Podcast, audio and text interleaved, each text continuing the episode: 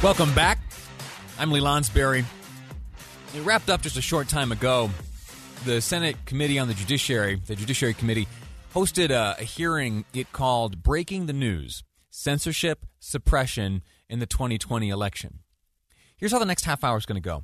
I'm going to walk through some of the back and forth between Utah Senator Mike Lee, who has a position on this Judiciary Committee, and the leaders of Twitter and Facebook, Jack Dorsey and Mark Zuckerberg, respectively. Now, interestingly, Google was left out of this conversation. The past few hearings that we have seen along these lines, it has been these two gentlemen, Jack Dorsey and Mark Zuckerberg, and also the Alphabet CEO. Anyway, not a part of this conversation, I guess. But again, breaking the news, censorship, suppression in the 2020 election. We're going to walk through much of what was said, what has been said in this hearing. We're going to look at some of the context. I'm going to share with you a story of the U.S. Customs and Border Protection Commissioner. A gentleman named Mark Morgan had a fleet of his flagged. Senator Lee speaks with Jack Dorsey of Twitter about that tweet specifically, so we'll get those details. And then what I'm going to do is, after the 1 o'clock news, I'm going to open the phone lines, as we've been doing a lot lately. And can I just say, I am so grateful, and it's such a pleasure to have you on the line, just to chat, shoot the breeze back and forth. They ask me to do 2.5 hours worth of talking each day.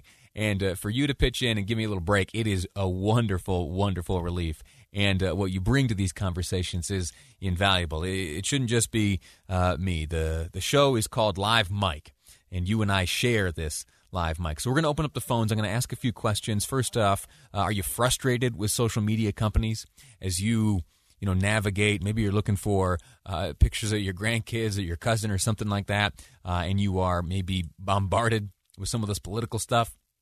Either links to stories from here or there or, political views shared by whoever. Anyway, I'd like to talk to you about your experience with social media over the past number of months, as we have approached and now passed this giant election. What was your experience like? Do you feel that your interaction with social media influenced the votes that you cast? And then, an all-important question, what do you hope social media is like after this is all behind us? Let's say it's January 21st. What do you hope social media looks like then?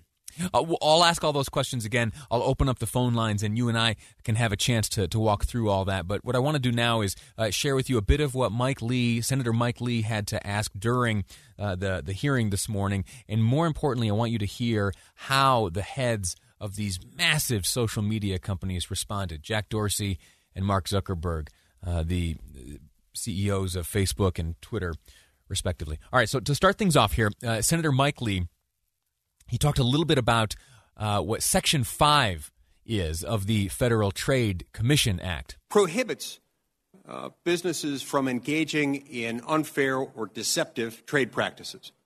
Compliance with this particular law requires that there be some consistency between what a company represents as their practices and their products and what they actually are. In other words, you can't sell one thing and provide another under the guise of providing something different than what's being sold. You may ask yourself why are we talking about the Trade Commission Act? And if you can remember, both in public statements he's made, some writings, and conversations that I've had with Senator Lee on these airwaves, looking at the business practices of Facebook and Twitter and the like through the lens of, say, antitrust laws and different trade commission acts, as you see here, is something that he spends a good deal of time on. And I applaud him for it. In part because this is a kind of a delicate conversation to have. Facebook and Twitter, they exist, kind of privately, right? And you and I are able to opt in or out of our usage of these two social media outlets. No one is compelled to do anything. And because that freedom exists, and Senator Lee is, typically a freedom-loving individual, I have always wondered why his fixation. I understand it here. He continues by going over what the social media platforms have represented. Both Twitter and Facebook represent and have represented for years to their users, their customers, that they take a neutral approach to election content moderation. However, as we've heard today, and as we will continue to hear today and into the foreseeable future, there are instances in which your platforms are taking a very distinctively partisan approach. How about you? Have you experienced something similar? Have you been able to, in your usage of social media during this campaign season and now in the wake of the election, have you observed what the senator there is describing? Have you had maybe posts of your own flagged or taken down for any reason?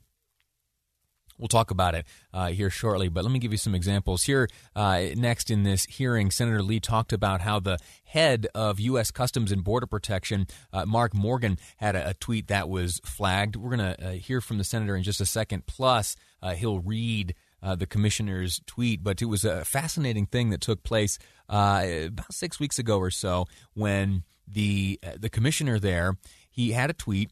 It was then not just taken down, but the entire profile, the social media profile and handle of the Customs and Border Protection Commissioner was locked. They locked his entire account, and it was under the grounds of, quote, violating its policies on hate speech.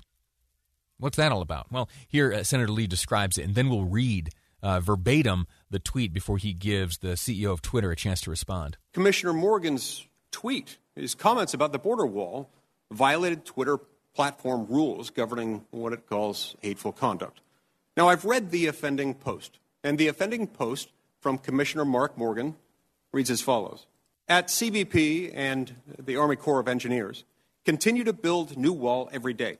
Every mile helps us stop gang members, murderers, sexual predators, and drugs from entering our country. It's a fact. Walls work. So that was the tweet by Mark Morgan, Commissioner of the U.S. Customs and Border Protection. Here is Senator Lee's now question to Twitter CEO Jack Dorsey. Mr. Dorsey, can you tell me in one sentence what exactly is hateful about Commissioner Morgan's tweet that I just read? And Jack Dorsey's response here. Well, we evaluated this tweet again, and we found that we were wrong. That was a mistake, and it was due to the fact that we had heightened awareness around government accounts during this time. So that was a mistake. We reverted it. Do you think that there are too many mistakes for it to be a coincidence? There was this mistake here. There was what Mr. Dorsey himself has explained as a mistake in censoring the dissemination of a post put up by the New York Post. That the one, of course, surrounding Hunter Biden's laptop. We won't get into the details of that, but it was a mistake nonetheless, as explained by Jack Dorsey. How many mistakes is too many? How many mistakes goes beyond coincidental and turns into a pattern of behavior? What's been your observation? Are you frustrated with social media companies? Do you feel like certain opinions are being oppressed? What was your experience on social media during the election? I want to hear from you. The number is 801-575-8255, 801-KSL-TALK. Give me a call. Let's talk about social media. I want to hear from you next on Live Mike. I'm Lee Lonsberry, and this is KSL News Radio. Welcome back to Live Mike. I'm Lee Lonsberry. It was the spring of 2006. When I first joined Facebook, I had just come off of serving 2 years as a missionary for the Church of Jesus Christ of Latter-day Saints, and I had been home for a few days, and I was reconnecting with some friends of mine who I hadn't seen, well, for those full 2 years, and I was visiting a friend of mine in a college dormitory, and she said, hey, do you know about Facebook? Are you on Facebook yet? I had never heard of it. No, what's Facebook? Well, there's this Harvard guy, and he wanted to do this and that, and he wanted to have a directory of all the people he went to school with, and now there are colleges all around the country that if your college participates, then you can sign up with a college email address, and you're on Facebook, and you have a profile, and your picture is there, and it shows your relationship status, and you can post a few pictures, and it's a ton of fun. It's a good way to connect and see who's out there. And so I was myself just on the eve of returning to a college campus myself for my own studies, and I thought, that sounds all right. Sign me right up. And so it was. Carly was her name, that friend of mine who set me up on Facebook for the very first time. And honestly, I have enjoyed every one of the 14 years since. I have used it to keep up with friends like Carly and others I went to high school with. And as I spent some years in college, developed some friendships there. We now maintain those friendships via Facebook. You well know, because I rant and rave about it so often, spent some time in Washington, D.C. There, I met a good deal of friends and some colleagues and some acquaintances. Anyway, we have kept in touch via Facebook socially. I have family members spread out around the world. Facebook is how I stay in touch with them. Now, you'll notice I've been talking here for about 3 minutes about my love and affection for Facebook, and I have not once mentioned it as a source of my news or a place where my politics are informed or a place where I communicate anything about politics. Facebook changed very dramatically from its roots. The fundamentals of Facebook changed so dramatically.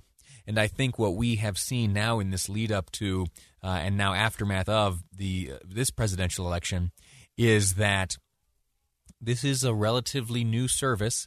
It's a relatively new thing that we have been working with for some time, and we don't exactly have it all straightened out. We don't exactly understand or have figured out for ourselves what the best use of these social media platforms are. I have spent some time here talking about Facebook, but it's also true of Twitter. Anyway, those are just my musings. I've asked to hear from you. 575-8255 is the number. It's 801-KSL-TALK. How do you view the current status of social media? Are you frustrated with these companies? Do you feel that certain opinions are being oppressed? Yeah, now that we're in the era of sharing our politics on social media. And what was your experience on social media during the election?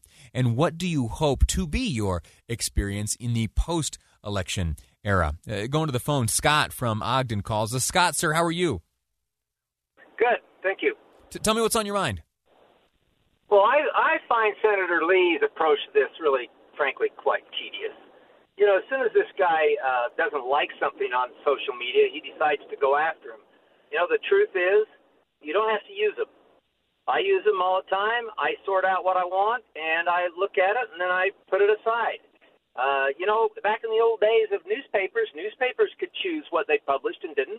If you wrote a letter and they didn't like the letter, they wouldn't publish it. You know, they're privately owned, and I think Senator Lee should recognize that and just let them live. Yeah, thank you, Scott, for the call. You bring up a good point, and as I have, kind of become more familiar with Senator Lee's attitudes regarding these platforms, my instinct was to think exactly along those lines. You know, it's an opt-in service. You know, back in 2006 when I signed up for my first Facebook account, no one had a gun to my head that day. It was something I chose to do, and at every step along the way since then, I have had the ability to, to take it down if I wanted. I've had a few occasions where you do, a social media fast. I'm not so good at that, but I've given it a shot. I've gone a couple days. And in the aftermath of this election, I am seriously, I'm not going to take down the account. I genuinely love and feel so enriched by the connections that it facilitates and the way that I'm able to keep in touch with friends and loved ones and past coworkers. Facebook is a remarkable service and has much to offer. Same with Twitter. But I may, I think, in an effort to purge myself of some of this political nonsense, I may take a little bit of a break, at least for my personal Facebook stuff. Anyway, what do you think? 57500, that's the Utah Community Credit Union text line. James is on the line. Wants to weigh in on all this social media stuff. James, what do you say? My name is James, and I'm on social media. Say that again. 5 years old. Say that again. Our connection broke up a bit. My name is James, and I've never been on social media. Why have you made that decision? Because years ago, I asked my wife to put me on Facebook as a family account, and she explained to me that that's not how Facebook works. And so I said, well, that's crazy, and I just decided never to go on it. And I'm currently 45 years old and a veteran, and I just don't have a need for it. And so far, I think I've been lucky. Yeah, I think that your course of action, your decision here to abstain from social media, I think that puts you in a minority. Do you ever feel like you're missing out on anything? No, because I try to listen to good talk shows like this one. That's the way. Thanks, man. And no worries. And I try to get my information from, a non-biased or at least as least biased as possible when I'm dealing with having to make major decisions in my life. Yeah. Oh, well, let me ask you this. You've heard me explaining, some of what I get out of social media. I try to shy away from using it as a news source. I try not to gather too much, like political information from there. But I use it as a tool to stay in touch with, with past friends and family members. Do you think you have systems in your life set up so you're able to maintain those relationships? Probably not as well as what you have, but I believe that in the essence of all ideas, that's a great idea to have connected with others, especially from a distance. Mm-hmm. And I think that that's great, and I don't have a problem with that either. It's just we as humans take everything to the next level when there's something great exactly that is handed to us. That's exactly the way I look at it. I wish that there was some way that I could separate from these social media deals what it is that I find so cherishing and praiseworthy and just uplifting to me personally from what is a good deal of nonsense. Anyway, James, I'm late for the commercial break. I've enjoyed this conversation. Thanks for listening, and congratulations to you for abstaining from social media. I admire that. I don't think I can unring the bell myself, but I do admire the life that you're living, sir. And thank you for your service. Sure. All right, we're going to take a break right now. When we return, as you well know, Congressman Ben McAdams has conceded the race to represent Utah's 4th Congressional District. The next congressman representing Utah's 4th will be Burgess Owens. I want to walk through some of the details of his concession and some thoughts I'd like to share with Congressman McAdams next on Live Mike. I'm Lee Lonsberry, and this is KSL News Radio.